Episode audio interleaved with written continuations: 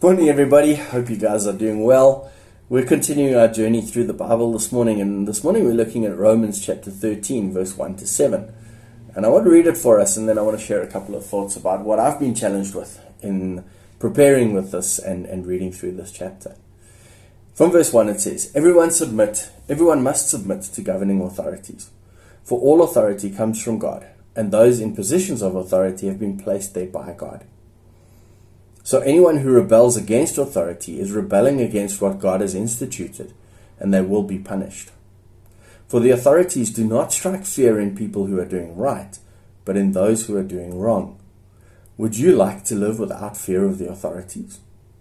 Do what is right, and they will honor you. The authorities are God's servants sent for your good. But if you are doing wrong, of course you should be afraid, for they have the power to punish you. They are God's servants sent for the very purpose of punishing those who do what is wrong. So you must submit to them, not only to avoid punishment, but also to keep a clear conscience. Pay your taxes too for the same reasons. For government workers need to be paid. They are serving God in what they do. Give to everyone what you owe them. Pay your taxes and government fees to those who collect them, and give respect and honor to those who are in authority. So that's pretty hectic, isn't it? And I sat back and I thought, okay, well, God, how do I do that? Have you seen what's going on around us? So I went and did a little bit of research, and folks, Rome was a real mess at the time. It was corrupt. It was rife with violence, crime, sexual immorality, and on top of that, one of the biggest crimes of the time was tax evasion, which is very familiar, isn't it? So in other words, yes, God has seen what's going on around us. He's seen it all before. And for myself, and I'm sure for many of us, it's really easy to get caught up in the mess that's going on around us. And it's so convenient these days to jump onto whatever our social media platforms are and to post anonymously our dissatisfaction with what's going on around us, and to give into the culture of throwing my voice into the criticism mix. It's really straightforward, but Peter actually warns us about this. In 1 Peter chapter 2, verse 11 and 12, he says, "Dear friends, I warn you as temporary residents and foreigners to keep away from worldly desires that wage war against your very souls. Be careful to live properly among your unbelieving neighbors. Then, even if they accuse you of doing wrong, they will see your honorable behavior and will give honor to God when he judges the world."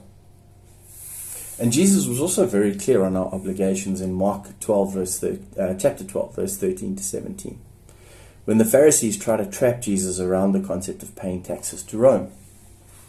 In verse 17, Jesus gives him a very clear instruction. He says, "Give to Caesar what is Caesar's, and give to God what is God's."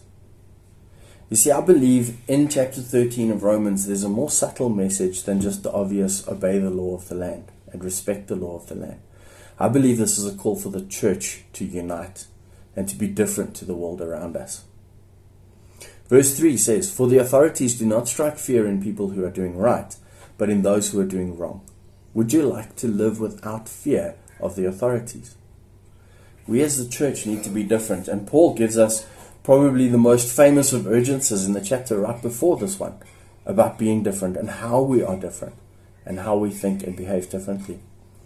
See, the thing is, folks, I think that the difference is not in our rebellion against the law of the land, but it's in our obedience to God and putting our faith in him. And our instruction from Paul is very clear. We are not required to solve the problems. We are not required to blog about what we would do to fix the world, or to jump onto the latest soapbox and complain about the state of what's going on around us. What we are required to do is to love our enemies, to pray for those who persecute us, so that we may be sons and daughters of our Father in heaven. So this week, I want to encourage you to dare to be different. In verse 7, it says, "Give to everyone what you owe them. Pay your taxes and government fees to those who collect them. Give respect and honor to those who are in authority." I want to suggest that we don't just pay our taxes, but that we pray our taxes.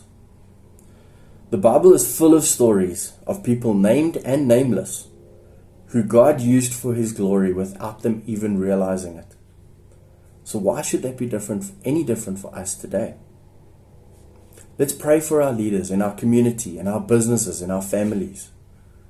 And my prayer for us this morning is from 1 Peter 3 verse 15. That we will honor Christ and let him be the Lord of our lives. And we will always be ready to give an answer when someone asks us about our hope. I hope that you have been challenged as much as I have by this chapter. I hope that you've been encouraged to go out there and to dare to be different. And always be ready to give a reason for our hope when people ask us. Hope you guys have an amazing day, and I look forward to seeing you soon.